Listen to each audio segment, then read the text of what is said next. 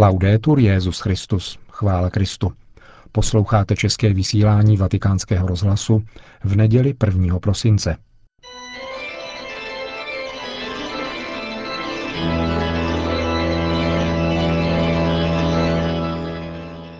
Církev a svět, náš nedělní komentář.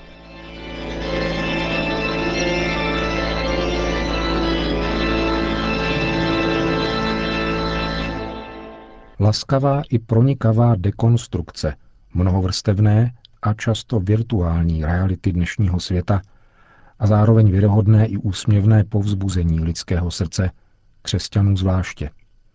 Tak lze popsat první, zcela původní magisteriální text římského biskupa, pro kterého si kardinálové 13. března letošního roku došli téměř na konec světa. Evangelii Gaudium – je v skutku apoštolská exhortace, k níž je každý komentář nadbytečný. Je sama o sobě nejen srozumitelná.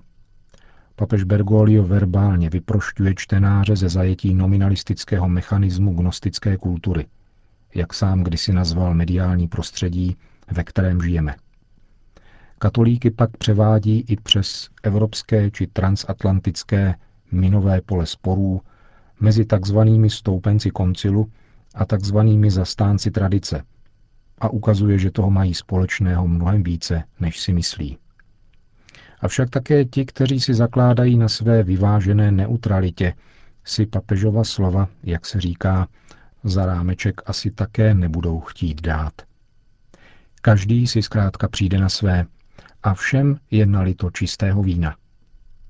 Radost, kterou exhortace nabízí, plyne totiž z osvobozujícího zážitku pravdy, který nastává v několika rovinách a překvapivě, jak se ukazuje, především v církvi. Podmínkou je přisvědčit ke zpytování svědomí, jež lze v tomto případě vykonat takřka bezbolestně, totiž samotnou četbou exhortace. A třeba, že papež promlouvá do svědomí velice pronikavě, nepočíná si ani v nejmenším jako slon v porcelánu. Například v choulostivé otázce kázání během bohoslužby vychází jeho kritický pohled ze zkušenosti, že, jak píše, kázání často sužují všechny. Jedny tím, že jim musí naslouchat, a druhé tím, že je musí pronášet. A k této situaci podotýká, je smutné, že tomu tak je. Pak následuje obsáhlá analýza toho, čím homílie je, a potom rady, jak konkrétně se na ní má kazatel připravovat. Kazatel, který se nepřipravuje, není duchovní, říká v jejím závěru, nýbrž nepoctivý a nezodpovědný k darům, které dostal.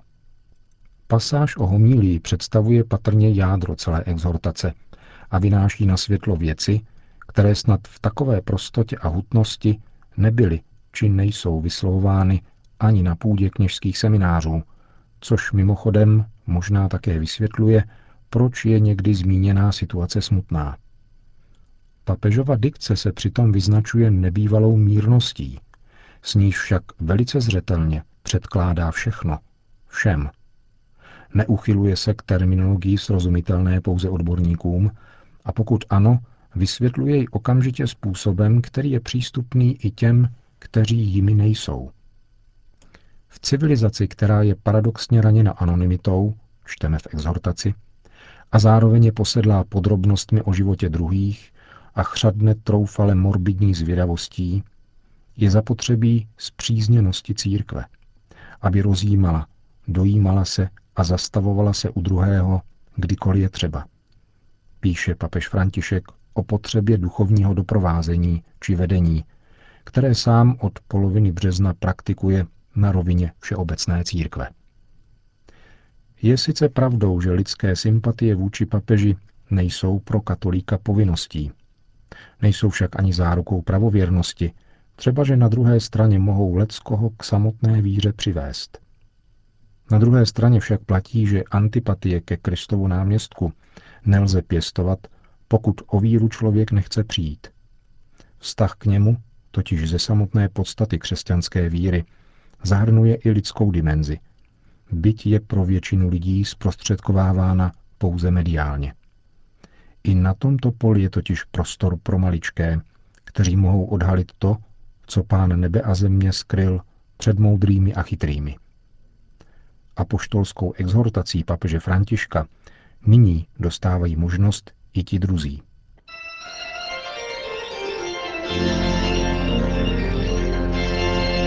To byl náš nedělní komentář Církev a svět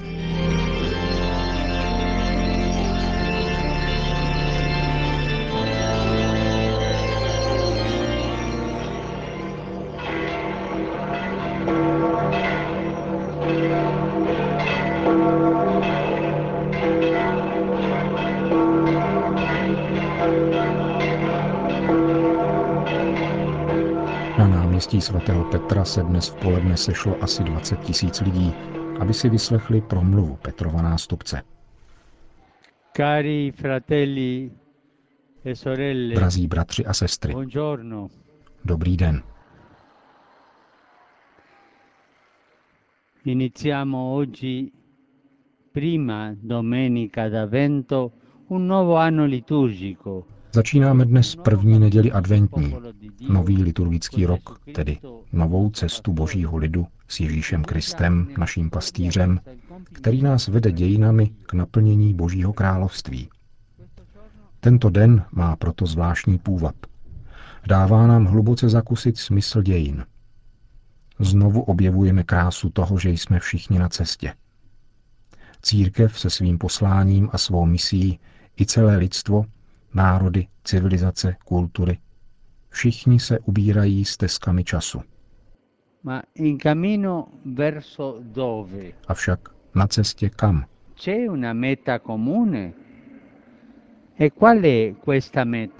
Je nějaký společný cíl? A jaký je tento cíl? Pán nám odpovídá skrze proroka Izajáše a říká, stane se v posledních dnech. Pevně bude stát hora s hospodinovým domem na vrcholu hor, vyvýšena nad pahorky. Budou k ní proudit všechny národy, budou k ní putovat četné kmeny a řeknou vzhůru, vystupme na hospodinovu horu, do domu Jakubova Boha. Ať nás naučí svým cestám. Choďme po jeho stezkách. To říká prorok Izajáš o cíli, ke kterému se ubíráme. Jde o všeobecnou pouť ke společnému cíli, kterým je ve starém zákoně Jeruzalém, kde se tyčí hospodinův chrám, protože o tamtud, z Jeruzaléma, přišlo zjevení Boží tváře a jeho zákona. Zjevení dosáhlo v Ježíši Kristu své plnosti a on sám, slovo učiněné tělem, stal se hospodinovým chrámem. On je v čele a zároveň cílem naší pouti. Pouti veškerého božího lidu. V jeho světle mohou také ostatní národy putovat ke království spravedlnosti a pokoje. Prorok dále praví, skují své meče v radlice a svá kopí ve vinařské nože. Nezdvihne již meč národ proti národu, válce se již nebudou učit. Mi permetto ripetere questo che dice il profeta. Ascoltate bene. Dovolím si tato slova opakovat. Skují své meče v radlice a svá kopí ve vinařské nože. Nezdvihne již meč národ proti národu. Válce se již nebudou učit. Ale kdy se to stane? Jak krásný to bude den. A je to možné. Vsaďme na naději, na naději pokoje a bude možný. Questo cammino non è mai concluso. Tato cesta nikdy nekončí.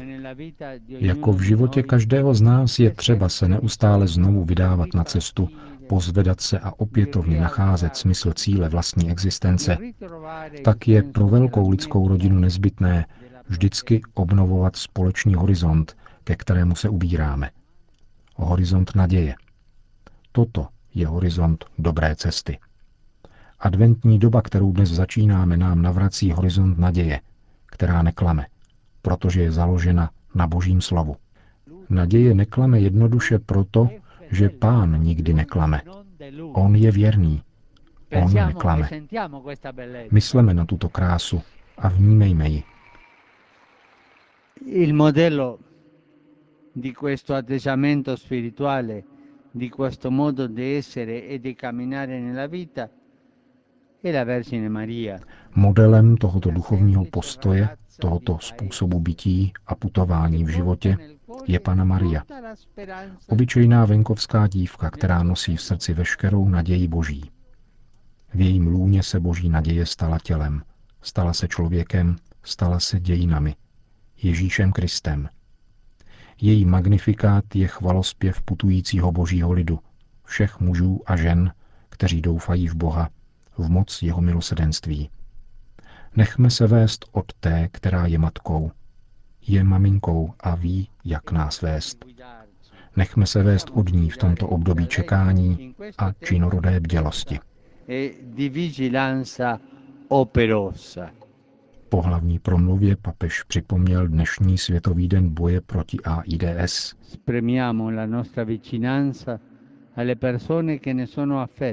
Vyjadřujeme svoji blízkost lidem, kteří jsou touto nemocí postiženi, zejména dětem. Tato blízkost je velmi konkrétní v mlčenlivém nasazení mnoha misionářů a pracovníků. Modleme se za všechny, také za lékaře a výzkumníky. Ať se každému nemocnému, nikoho nevýjímaje, dostane přístupu k péči, kterou potřebuje.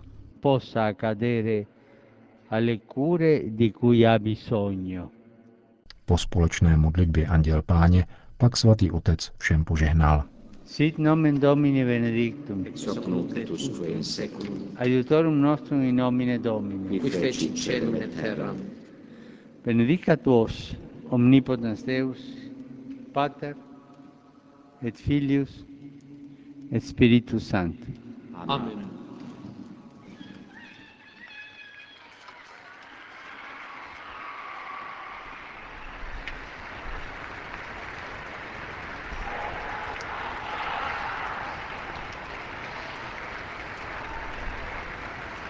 Dnes v podvečer se římský biskup vydal na pastorační návštěvu farnosti na římské periférii. V 16 hodin se nejprve v kostele svatého Cyrila Alexandrijského setkal s nemocnými a letos pokřtěnými. Potom usedl do spovědnice a uděloval svátost smíření. V 18 hodin začala bohoslužba, během níž svatý otec udělil devíti mladým svátost běžmování. Homílii, kterou pronesl papež, přiblížíme v zítřejším pořadu.